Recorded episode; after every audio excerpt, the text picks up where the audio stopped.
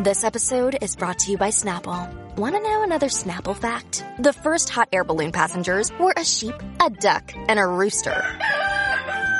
Ridiculous. Check out snapple.com to find ridiculously flavored Snapple near you.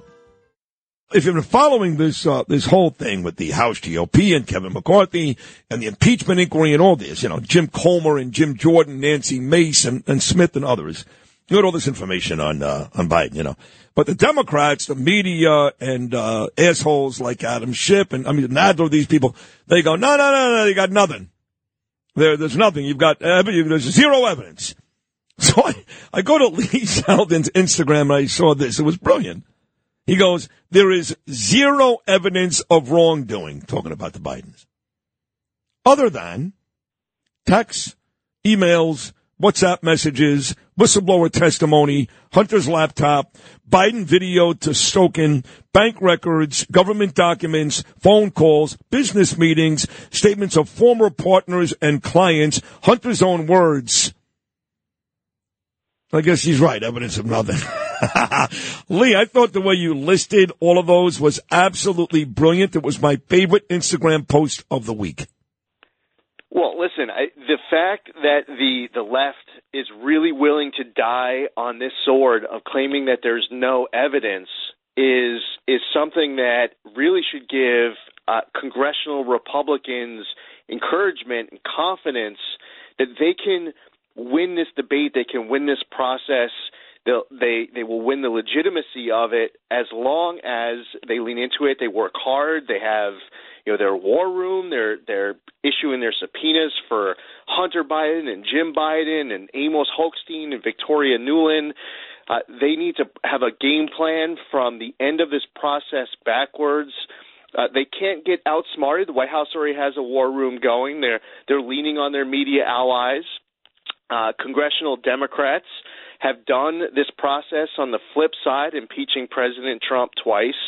But if you want to get to the heart of the facts, the truth, the Democrats are willing to fall on the sword saying that there's no evidence.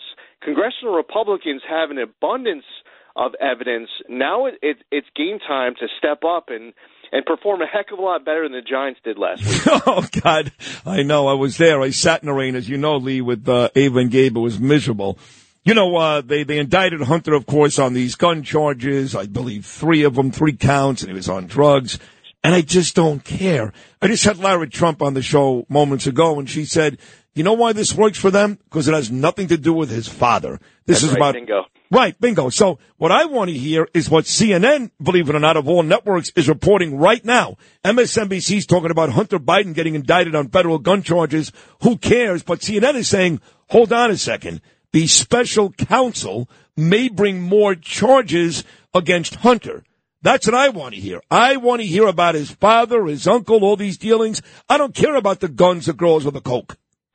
Well, the original plea agreement that that blew up when questioned by the federal judge, that was an underlying uh, underlying tax charge charges. There's uh, an investigation that was launched regarding funding that came into Hunter Biden, and when the, the left says that there is no evidence, and then some have started to evolve saying that there's no direct evidence.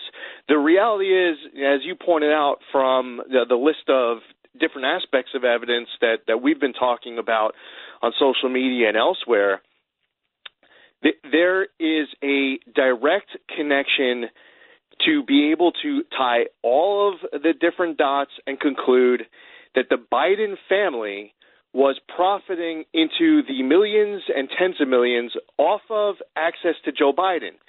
Now, Daniel Goldman wants to say that there isn't uh, access, it's an illusion of access. An illusion of access oh, is where you're claiming that you can access Joe Biden and, and the government, but you can't actually do it.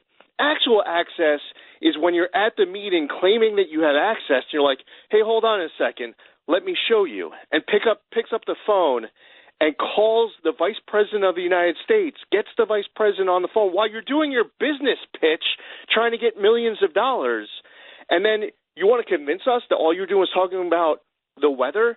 When Joe Biden is having dinner at Cafe Milano with people sending Hunter Biden millions of dollars. When Hunter is sending a message to the Chinese talking about how his father is sitting there right next to him and putting that type of pressure to get massive sums of money. When you have Hunter complaining about all of the money that he has to spend for pops. It's all documented. It's Hunter's own words. When you have uh, money that when you have a guy like Joe Biden who spends decades in politics and uh, having this lifestyle with a big beautiful house and and living like you you know like you've been uh, you know, Mark Zuckerberg uh, with your career path for the last 20 years the average American is able to connect these dots easily. Yeah. Yep. So if the government wants to just go after a gun charge, a lot of people realize, you know what, this is just politics. This is a cover up. Uh, and clearly, you're not getting to the heart of what we all understand there to be that this family profited big time, and that Joe Biden claiming that he had nothing to do with it, just horseshit. Oh, totally agree. Uh, and Dan Goldman, by the way, I mean, I, I can't stand Dan Goldman. Who cares what he says? I, I feel badly saying this because he's a Jew like you and I on the eve of Rosh Hashanah, but I'd love to punch that guy right across the face. But, uh, getting, getting back to the Bidens, you know, the more people I discuss this with, the more I find out that, um, they don't think he's going to run. You know, uh, Bill O'Reilly, I know you love Bill like I do, respect him. He doesn't think he's going to run. I, I mean, almost everybody who comes on this show, Trump, they all don't think that he's going to run. That come December, maybe January, he's going to uh, bow out. And I say, why? Is it because he lies too much or he forgets dementia? And they all go back to this, that they really believe eventually the House GOP led by Kevin McCarthy will get that smoking gun.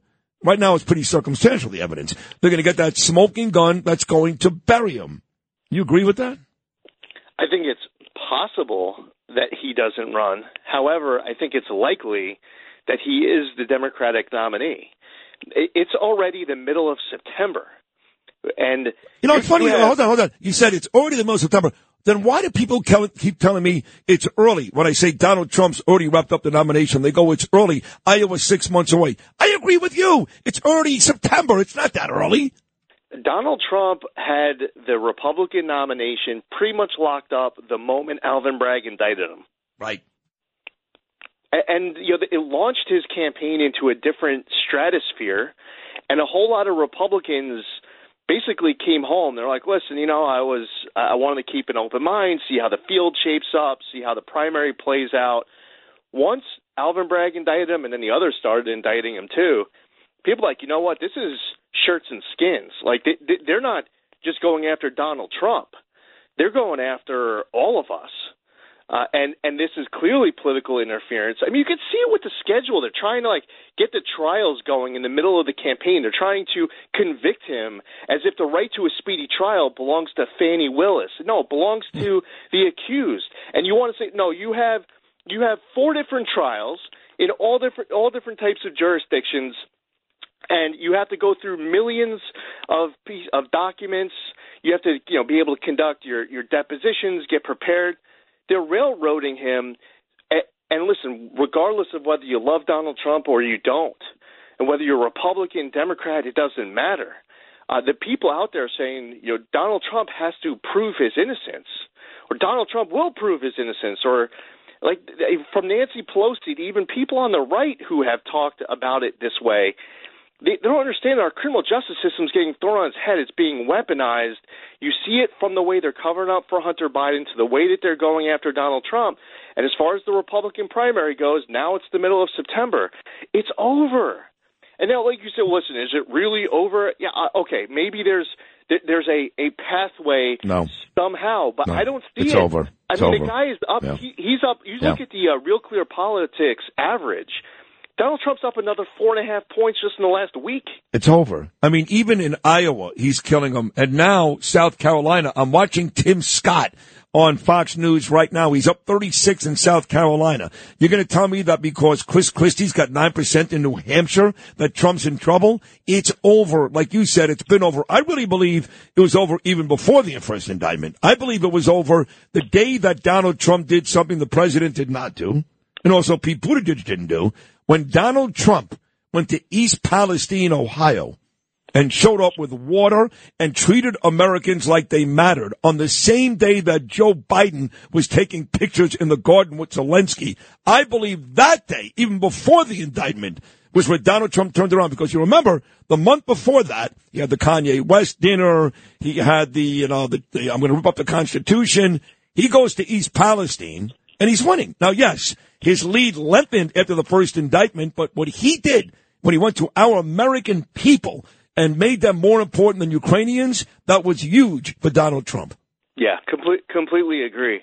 You look at the trajectory from December of 2022 and January 2023 to that first Bragg indictment and you look at the events that were taking place in between, you're, you're absolutely right. This wasn't something that just you know, happened overnight, like as if it was a tied race or he was down, then Bragg's indictment comes out, and then all of a sudden he's in the lead.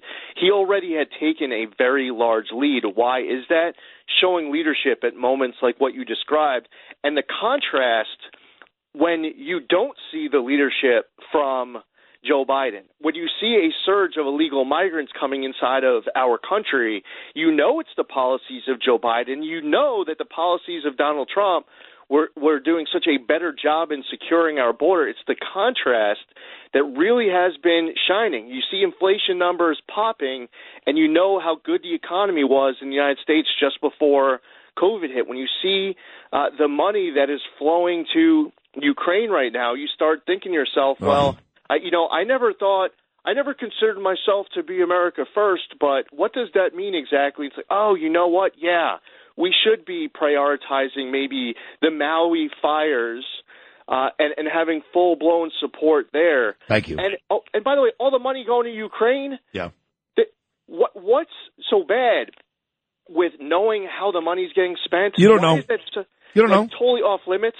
You don't know. I mean, even if you support fully fund. You're out there. You're the biggest supporter of wanting to give Ukraine as much U.S. tax dollars as possible. Even if you're that person, you still owe it to U.S. taxpayers to account for where the heck the money's going. Yeah, and I've I have these fights with Peter King all the time because he's that guy. He's all for it, and I love Peter. I love him to death. He's one of my favorite people but he's uh, he's an idiot. I love him, but enough with the money to the Ukraine. You, you talked about it, Maui, all these other places. Help America first. And I go to him, I go, where is that money going? Oh no, there's somebody in on Capitol Hill. There's somebody who keeps track of that. I go, no, there's not. No one has any idea where this money's going to. I could not agree more. I take back idiot, but he knows what I mean. Uh, Listen, by the way, Pete, Pete was, I mean, he was the, the chair of the Homeland Security yeah, Committee. Yeah. Uh, you know, he was the highest profile guy fighting for New York after 9/11. Yep. I mean, the, the guy knows. I mean, he knows Long Island first, and New York first, and America first. You know, policies a long time before you know Donald Trump became a candidate. Agreed. I, I would just say, like, even if you want to, you want more funding for Ukraine, we all need to get on the same page with the fact that we don't know enough about where this money is going, and we owe it to U.S. tax dollars yep. to be able to tell them. Hundred percent right. You're going to attack some member of Congress for asking that simple question as if, you know, like they're this horrible human being uh, who should be rolled out, run yeah. out of office. That Ridiculous. says more about you than it does about the person asking the questions. Agreed. Sixty seconds to go. So your name is mentioned all the time now because this uh, what I call the illegals crisis. I don't call them migrants or asylum seekers. This illegals crisis, which has a guy like me who used to make fun of protesters my whole life doing three rallies with Curtis Sliwa, who's a hero, mind you. Uh, this crisis, Kathy Hochul, has been brutal. She is uh, part of the reason why we've got it. And now this ridiculous notion she's trying to sell people that she cares about their self-esteem and their, they, they want them to work. Why? Because she wants the votes. They go to work, they vote, and they vote for people like her and Eric Adams. She's such a phony that uh, as much as we talked about you before and what a great campaign you ran and how much better off we'd be right now, the last couple of months, your ears got to be ringing. It's Lee Zeldin all the time. Well, Kathy Hochul became a well-known person in Western New York as a county clerk who opposed driver's licenses for illegals until it became popular for her to be able to move up the ranks by taking the exact opposite position. She says she evolved. Uh, she has said that on multiple issues. She has evolved. Her solution here is uh, so off base it won't actually fix anything. She puts her hand out looking for money as if that's going to make the entire problem go away. She's looking for uh, visa work visas for the people who have come here as if that's just going to make this problem just magically go away. And the reality is, if you do that and say, okay, that's it, our, our work here is done, a hundred percent chance that Sid and Lee are having a conversation six months from now, guaranteed the problem has only gotten worse.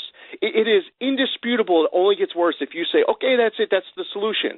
You need the federal government and Joe Biden to be stepping up, specifically the Biden administration, to finish construction of the border wall, end catch and release, and force remain in Mexico. They shouldn't have got rid of Title 42. They should support a Customs and Border Patrol agent. Where is the governor of New York?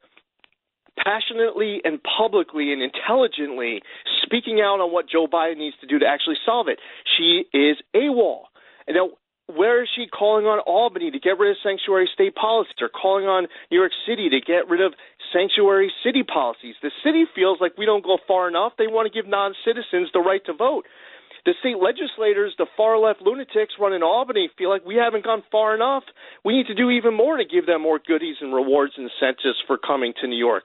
So this is only going to get continue to get worse as long as you have one party Democrat rule unwilling to go after the actual solutions to fix this, Lee guarantee you we'll be having a conversation six months from now, and we'll be worse off then than we are now. And it's it's not because we don't know what to do to fix it. It's because the people who are in charge right now, they are far left pansies when it comes to doing what needs to actually get done, getting tough, getting courageous, leading, maybe even challenging some of their own voters and followers and volunteers and donors, doing the right thing and securing America.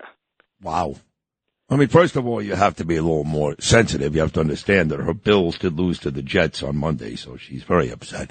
But on a serious note, that was the most impassioned, brilliant 20 minutes of radio I've heard in a long time. Once again, Lee Zeldin, as Mike Breen would say, from way downtown. That was awesome, brother. Thank you so much. Great to have you back. All right, Giants over Cardinals this Sunday. What do we think? Uh, I think so. They're six point road favorites. If they can't beat Arizona, and Kyler Murray is hurt, you know that. If they're losing by 40 to Dallas, it's already time to look towards 2025. I don't want to do that yet. So yes, Giants win. uh, at least the Knicks and Rangers are about to start up. Yes, I know. That's how I feel. I can't wait for my winter sports. Lee, you're great. I love you, buddy. Thank you so much. See you, Sid. Take care. The great Lee Zeldin right here on Sid and Friends in the Morning. That was a great appearance.